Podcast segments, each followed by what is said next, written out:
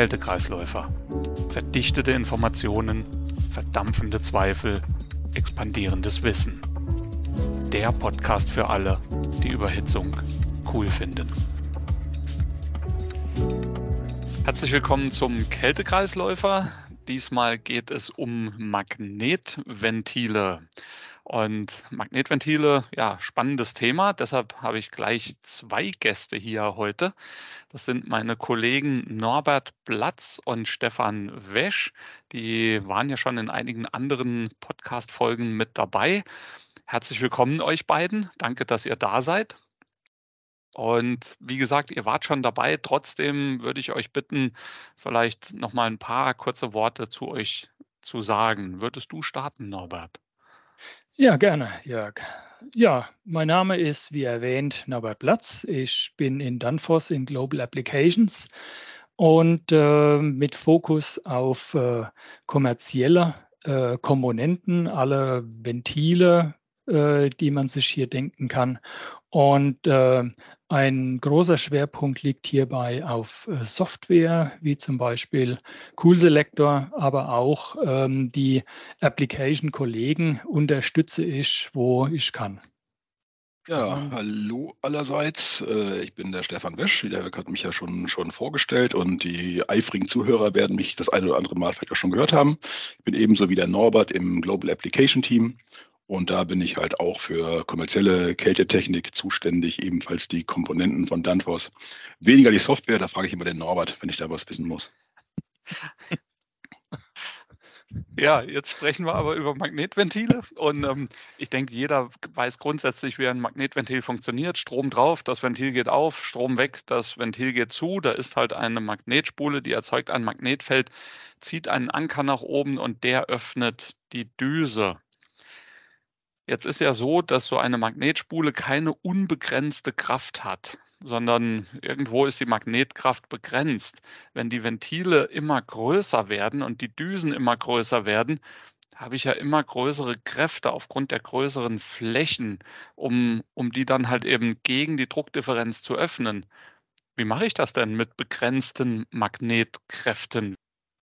Ja, kann ich vielleicht was dazu sagen. Ähm, man äh, bedient sich ein, einfach einer Hebelkraft, auch als äh, Servokomponente bekannt. Ähm, das äh, folgt äh, dem Prinzip der, der Flächen äh, und der Kräfte, die darauf ausgeübt werden. Man teilt den Öffnungsprozess in zwei Stufen bei einem Magnetventil. Äh, das heißt, hat man eine größere Fläche zu öffnen, wird zunächst ein kleiner Querschnitt geöffnet. Ähm, der durch zum Beispiel eine Membran äh, geführt ist. Über diese Membran, die zwischen Eintritt und Austritt sitzt, strömt ein Teil des Kältemittels ab, was im oberen Teil sich befand. Dadurch reduziert sich der Druck darüber und das nachströmende Kältemittel drückt die Membran nach oben weg und der volle Querschnitt ist geöffnet. Über diesen zweistufigen Prozess kann man also mit einer äh, gleichbleibend großen oder kleinen Spulenkraft ähm, auch sehr große Ventile betätigen. Du hast jetzt gerade Membran erwähnt. Ähm, das heißt, das ist eine flexible Membran, die sich dann etwas äh, durchbiegen kann oder die, die sich nach oben bewegt und damit dann diese Hauptdüse öffnet. Genau. Gibt es da auch andere Möglichkeiten? Ja, äh, bis zu einer gewissen äh, Ventilgröße bedient man sich dieser Membrankonstruktion. Ab einer gewissen Größe wird es aber ein bisschen schwierig, das über eine Membran sauber zu handhaben. Ähm, die Fläche würde zu groß werden und dann geht man zu einer Kolbenlösung über. Das Prinzip ist bei diesen Kolbenventilen genau der, äh, das gleiche, dass eben eine äh, Pilotdüse von dem Anker äh, in, dem, in dem oberen Teil äh, geöffnet wird. Über diese Pilotöffnung wird Kältemittel, was von oben auf, den, äh, auf das System gedrückt hat und das Ventil geschlossen gehalten hat, fließt ab. Und dadurch kann das nachströmende, das nachdrückende Kältemittel vom Eintritt her den Kolben öffnen. Mhm. Und auch hier, genauso wie bei dem Membranventil, wird eine Mindestdurchflussmenge benötigt, äh, um das Ventil sauber zu öffnen.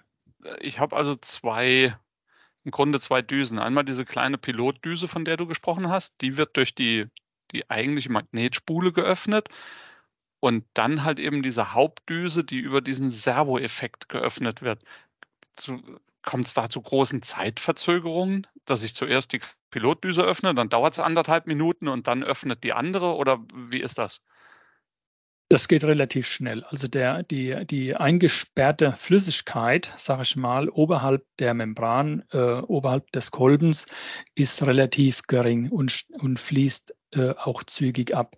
Aber es gibt natürlich äh, im Vergleich zu, einer, äh, zu einem direkten Betätigen, wie bei den ganz kleinen Ventilen, die 6 Millimeter äh, Anschlussgrößen haben zum Beispiel, äh, gibt es hier durchaus einen zeitlichen Effekt, der aber im Millisekundenbereich noch liegt. Also brauchen wir nicht, nicht fürchten, dass der Niederdruckschalter schlagartig äh, ausgelöst wird, weil das Ventil zu langsam aufgeht. Nein, das nee, nicht. In, in, dem Bereich, das ist schnell, das stimmt, ja. Das nicht. Also, wenn, wenn ich mir jetzt ähm, Datenblätter angucke von Magnetventilen, bei manchen steht dann drin, ja, im geöffneten Zustand kann das Ventil mit Mindestdruckdifferenz 0 bar geöffnet bleiben und bei anderen steht, dass ich eine gewisse Mindestdruckdifferenz im geöffneten Zustand benötige. Warum benötige ich eine gewisse Mindestdruckdifferenz da?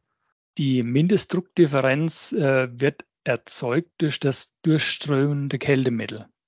Das durchströmende Kältemittel erzeugt eine Krafteinwirkung auf die Membran oder auf den Kolben und hält darüber äh, die Membran oder den Kolben in einem geöffneten Zustand. Und damit ist das Öffnen des Ventils oder das Offenhalten des Ventils losgelöst von dem Anker, von dem Betätigen der Spule was ja nur das, die Initialzündung quasi gibt, um das Ventil zu öffnen. Aber um das dann aufzuhebeln, wenn man so will, äh, benötigt man eine gewisse Menge, die da durchströmt, um das Ventil dann sauber geöffnet zu halten. Und das ist über diesen Wert äh, definiert, den wir angeben als, als Mindestdifferenzdruck. Wie kann ich sicherstellen, dass dass ich den erreiche, diesen Mindestdifferenzdruck, dass es also äh, reicht, das Ventil offen zu halten? Ja, darüber kann man zum Beispiel äh, sich informieren in den Datenblättern und die Leistung äh, dort abliest, die ich benötige für das jeweilige Ventil. Ähm, um den Wert zu erreichen.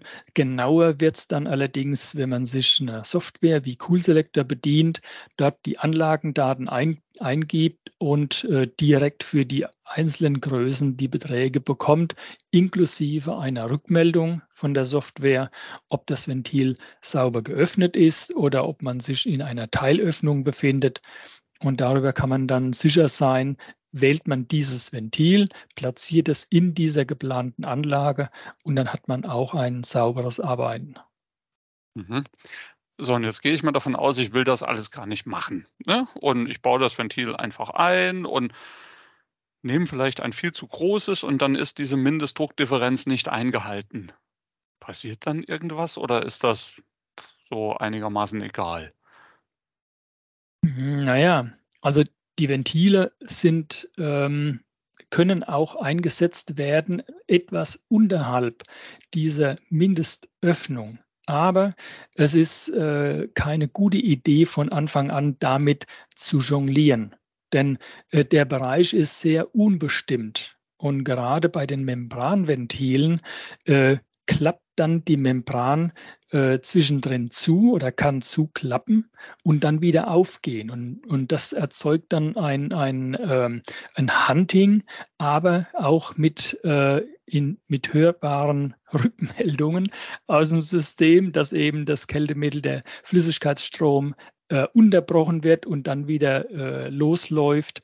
Also das wird sehr instabil und äh, äh, ist eigentlich ähm, zu vermeiden. Also dieses hörbare Hunting, du meinst, das Ventil klappert oder ja. rattert oder brummt heftig.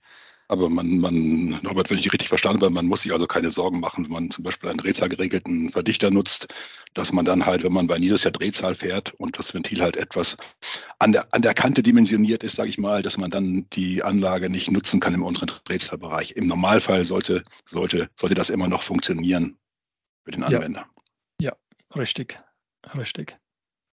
Und, und wenn ich nicht von Drehzahl geregelten Verdichtern spreche, dann ist halt ein überdimensioniertes Ventil nicht nur eine Kostenfrage. Es ist ja halt wesentlich teurer als ein richtig dimensioniertes Ventil. Es ist halt eine Frage der Funktion oder Nichtfunktion und Verschleiß und, und solchen Sachen. Also dann wieder, wieder wiederum Kosten, die genau. nochmal. Genau, mhm. genau. Ähm, es, wird, es wird mitunter auch ähm, gut gemeint, indem man ein Ventil wählt, das den gleichen äh, Anschlussquerschnitt hat wie die Rohrleitung, die zu verlegen ist. Ähm, das ist aber äh, bei Magnetventilen, aber auch bei anderen Ventilen wie Rückschlagventilen zum Beispiel, kann das ein schlechter Ratgeber sein. Denn ähm, zum einen ähm, ist das Ventil ja nicht nur für Flüssigkeitsanwendung äh, äh, freigegeben, sondern auch für Gasleitungen wie die Hochdruckleitung oder Saugleitung. Das heißt, der Anschluss des Ventils kann gar nicht für alle Anwendungsfälle ähm, von uns, von Danfoss, richtig vorgegeben werden, weil das sehr, sehr individuell ist. Ähm, es wird aber hauptsächlich in der Flüssigkeitsleitung zum Beispiel verbaut. Das sind mit Abstand die meisten Anwendungen. Deswegen sind die Anschlussgrößen auch dahingehend besser ausgerichtet. Äh, ausgerichtet, will ich mal sagen. Und wir bieten darum auch äh, ein EVR6, äh, ein direkt kleines, direkt gesteuertes Ventil, nicht nur mit einem 6 mm, sondern auch mit einem 10 mm Anschluss an um das, das dem Anwender ja bei, zu bei anderen. Ventilen genauso, oder? Bei größeren, sorry, aber bei größeren äh, habe ich ja auch mehrere Ventil, äh, mehrere Anschlussgrößen, die ich wählen kann. Richtig. Richtig. Und, und die Vorgehensweise ist dann, also zuerst mal mit der vorhandenen Leistung, die ich habe, das Ventil auszuwählen und dann zu gucken, wie groß ist meine Rohrgröße, die ich da anschließen will und mit der vorher ausgewählten Ventilgröße jetzt zu gucken, dass ich da einen möglichst passenden Rohrdurchmesser dran kriege als Anschluss. Richtig, dass man sich da annähert. Und ähm, man muss also hier äh, überhaupt keine Befürchtungen haben, dass wenn man jetzt das, äh, den Querschnitt tatsächlich verringert zum Magnetventil hin, ja, und es gibt ja diese Situation, dass man eine, eine, eine doppelt so große Flüssigkeitsleitung verlegt, ja, wie dann das, das Ventil letztlich hat, ja, und dann, oh, da gibt es einen zu hohen Druckabfall, das ist definitiv nicht der Fall. Wenn das Ventil nach unseren Daten ausgelegt ist, erzeugt das Ventil auch keinen höheren Druckabfall als der, den wir angeben oder über Coolselektor gerechnet wurde. Da kann man also sicher sein. Du hattest jetzt gerade erwähnt, viele Magnetventile oder ein Großteil der Magnetventile ist in der Flüssigkeitsleitung eingebaut. Das Magnetventil ist ja dazu da, einen Kältemittelstrom abzusperren und wieder laufen zu lassen. Jetzt kann es das aber ja nur in eine Richtung. Ich kann ja nicht ein Magnetventil einbauen, wie rum ich will, sondern es, es funktioniert nur in eine Richtung. Wieso kann es nicht in der Gegenrichtung auch öffnen und schließen? Ähm, das äh, kommt von den, äh, von den Kräften, die auf das Ventil arbeiten, beziehungsweise das Wirkprinzip in einem Magnetventil. Das heißt, ich habe ähm, den, äh, wenn ich die, die, die Düsen schließe im Ventil oder die, die Membran nach unten geht und schließt das Ventil ab, ähm, füllt sich der obere Raum mit, mit äh, dem höheren Kältemitteldruck auf und hilft damit auch nochmal das Ventil äh, zusätzlich geschlossen zu halten. Kommt man jetzt von der anderen Seite, äh, kann das Ventil diesen Stu äh, Zustand gar nicht erreichen äh, und wird immer wieder aufgedrückt. Also sozusagen rückwärts aufgedrückt. Ja. Also rückwärts gesehen kann ich das Ventil nicht dicht kriegen. Geht gar nicht. Nein, es wird nein. Von, von dem Kältemittel einfach aufgedrückt. Sozusagen Richtig, wie ein Rückschlagventil. Genau, zunächst wird der, wenn man ein servogesteuertes Membranventil hat, zunächst wird der Anker äh, vom Sitz weggedrückt. Ähm, und als in der Folge äh, wird dann auch die Membran nach oben gedrückt. Und äh, wenn ich dann einen, einen, einen Ausgleich habe und dann fällt das Ganze wieder in sich zusammen. Also ein stabiles ähm, Öffnen ist ausgeschlossen, aber auch ein, ein stabiles Geschlossenhalten funktioniert nicht, weil ich eben nur diese, diese, diese mechanischen Haltekräfte habe, aber keine, kein, äh, keine, keine Sch Schlusskraft wie über eine ähm, Spindel beispielsweise. Wenn ich ein, äh, ein Schrittmotorventil habe, dann, dann wird es ja über die Spindel äh, mechanisch zugefahren und, und zugehalten. Ähm, okay. das, Wirk, das Wirkprinzip bei einem äh, äh, Ventil, was über einen ähm, Anker verfügt, oder einfach nur vom Sitz weggezogen wird, verfügt über diese Mechanismen nicht und kann von daher auch nicht rückwärts äh, gegen den Druck geschlossen halten. Danke für die Info. Jetzt würde ich gerne einen Schwenk ein kleines bisschen machen. Ähm, wir haben über die Funktionsweise gesprochen, Mindestdruckdifferenz, wo, wodurch das zustande kommt, was Servoventile sind. Ähm, die Ventile sind ja dafür da, im Kältemittelkreislauf eingebaut zu werden. So, Kältemittel ist jetzt ein Punkt, denn gerade auch aktuell sprechen wir viel über neue Kältemittel, über andere Kältemittel, die, die kommen. Wie ist das denn bei Retrofit? Vor einigen, ja, mittlerweile schon einige Jahre her, wir sind ja auch, äh, wir alle drei sind schon länger dabei und erinnern uns sicherlich an die Umstellung von R12 oder R22 auf Alternativen. Wenn man das damals gemacht hat, dann kam es teilweise nach einigen Tagen zu Undichtigkeiten an Ventilen. Wenn ich heute ein Retrofit mache, muss ich das wieder befürchten? Äh, dass es da zu Undichtigkeiten kommt? Nein, das Problem wird sich, wird, wird, wird nicht, besteht nicht mehr. Das Problem war damals halt, dass die Kältemittel, die ersetzt worden sind, halt äh, Chlor beinhalteten. Und dieses Chlor, das diffundiert in die Dichtung. Und wenn ich ein anderes Kältemittel da einsetze, das nicht äh, kein Chlor beinhaltet, dann diffundiert das Chlor wieder raus aus den Dichtungen. Die Dichtungen werden spröde und die Ventile werden undicht. Bei den heutigen Kältemitteln, die dürfen keinen kein Chlor mehr beinhalten. Von daher gibt es dieses Problem nicht. Natürlich sollte man immer noch gucken, sind die Kältemittel zugelassen für die Ventile. Speziell, wenn ich drüber nachdenke, über brennbare Kältemittel A3 oder mildly flammable A2L, dann muss man natürlich immer nachschauen, sind die Komponenten geeignet, um mit diesen Kältemitteln zu arbeiten. Ich meine, wir arbeiten für Danfoss jetzt mal so ein bisschen speziell auf die Danfoss-Magnetventile da, da hat man das Magnetventil, man hat diese Spule, die man aufklicken kann auf das Ankerrohr. Und da soll zwischen Spule und Ankerrohr ein O-Ring gelegt werden. Also, also um das Ankerrohr ein, ein O-Ring und dann soll die Spule erst aufgeklickt werden. Was soll denn dieser außenliegende O-Ring? Ja, das soll verhindern, dass äh, Feuchtigkeit äh, in den Zwischenraum zwischen Ankerrohr und Spule eintritt. Wenn man äh, ein Magnetventil äh, in der Flüssigkeitsleitung platziert, ist es zunächst warm, denkt man, und da kann ja nichts passieren. Ähm, dennoch, wenn man eine äh, Pump-Down-Schaltung äh, dabei hat, wird auch da ähm, immer wieder in Zyklen äh, der Bereich abgekühlt durch das Absaugen und es kann eventuell zu Kondenswasserbildung führen. Oder man hat das Ventil gar im Kühlraum oder im Tiefkühlraum platziert äh, und hat hier äh, eine noch direktere Einwirkung. Ähm, wenn Feuchtigkeit, Wasser in diesen Bereich eindringt, sich in, die, in den, den Spulenkern äh, äh, reinsetzt, hinein diffundiert und die Spule dann äh, aktiviert wird und heiß wird, dann kann es passieren, dass diese, dieser Wasser, äh, dieses Wasser plötzlich verdampft und die Spule sprengt hm. und dadurch zerstört. Okay. Und deswegen, und deswegen äh, haben wir hier standardmäßig äh, einen O-Ring äh, drauf äh, und äh, auch vom, vom, vom äh, Design des Ganzen so gestaltet, dass wenn die Spule sauber montiert ist, der Dichtring hier sein, äh, seine Arbeit nachgehen kann und verhindert, dass eben Feuchtigkeit da reinkommt. Dankeschön.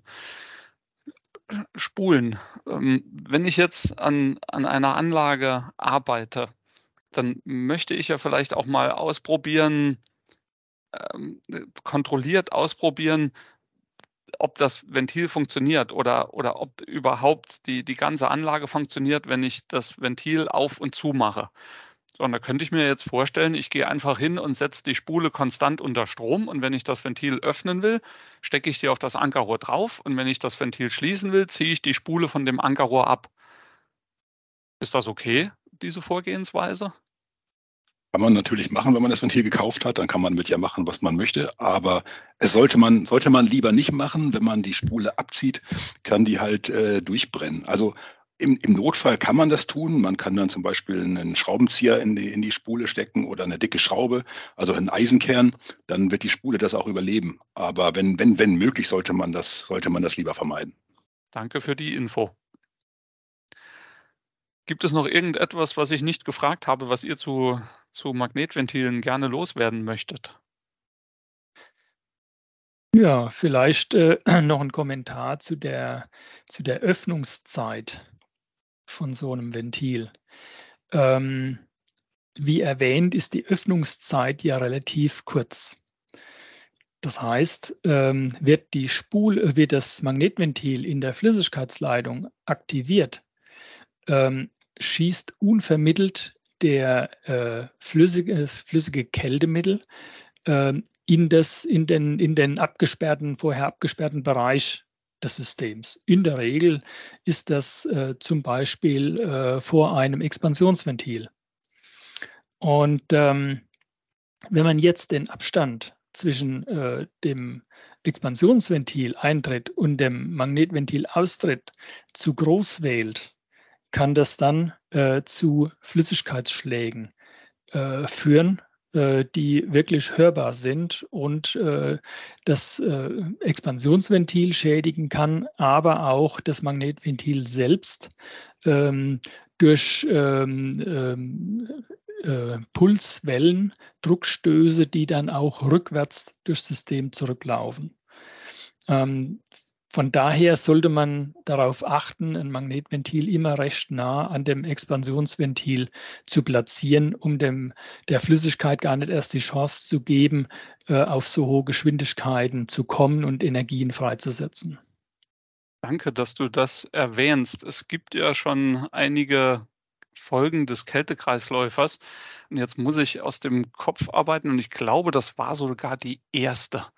Da ging es genau darum, um den hydraulischen Schlag, dass der oder Wasserhammer, wie der ab und zu mal genannt wird, auch wenn das jetzt kein Wasser ist, es ist halt eben eine Flüssigkeit. Und die wurde, ich bin mir relativ sicher, in der ersten Folge des, des Kältekreisläufers erwähnt. Wer also da etwas tiefer einsteigen will, gern zur ersten Folge gehen und sich das nochmal mhm. anhören. Mhm. Ja, herzlichen Dank an, an euch beide. Vielen Dank für die Diskussion zu Magnetventilen. Als kurze Zusammenfassung. Magnetventile, ja, es gibt direkt gesteuerte und servogesteuerte weil die Magnetkraft dieser Spule einfach begrenzt ist. Wenn man dann größere Ventile öffnet, macht man das mit einer sogenannten Servofunktion. Diese Servoventile brauchen eine Mindestdruckdifferenz, damit diese Ventile offen gehalten werden während sie geöffnet sind. Ansonsten fallen die halt von alleine wieder zu, wenn keine Druckdifferenz da ist, wenn kein Kältemittel durchströmt, selbst wenn die Spule unter Spannung steht. Dann Retrofit. Es ist nicht zu befürchten, dass die Umstellung auf neue Kältemittel es notwendig macht, die O-Ringe zu tauschen, die in den Ventilen drin sind. Und wenn man eine Spule abzieht, immer darauf achten, dass man die entweder ausschaltet vorher oder mindestens einen Eisenkern in die Spule hineinsetzt, damit das nicht durchbrennt. Und unter der Spule, da sitzt bei zumindest bei Danfoss-Ventilen ein, ein O-Ring unter der, äh, um das Ankerrohr drauf, um zu verhindern, dass sich dort eventuell Kondensat bilden könnte. Herzlichen Dank nochmal fürs Zuhören und bis zum nächsten Mal. Immer unterkühlt entspannen. Danke. Tschüss.